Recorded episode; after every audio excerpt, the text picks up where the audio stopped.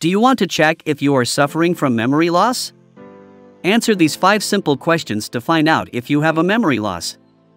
Just keep track of your responses. So let's start with the first question. Do you frequently forget important dates or events? Yes or no?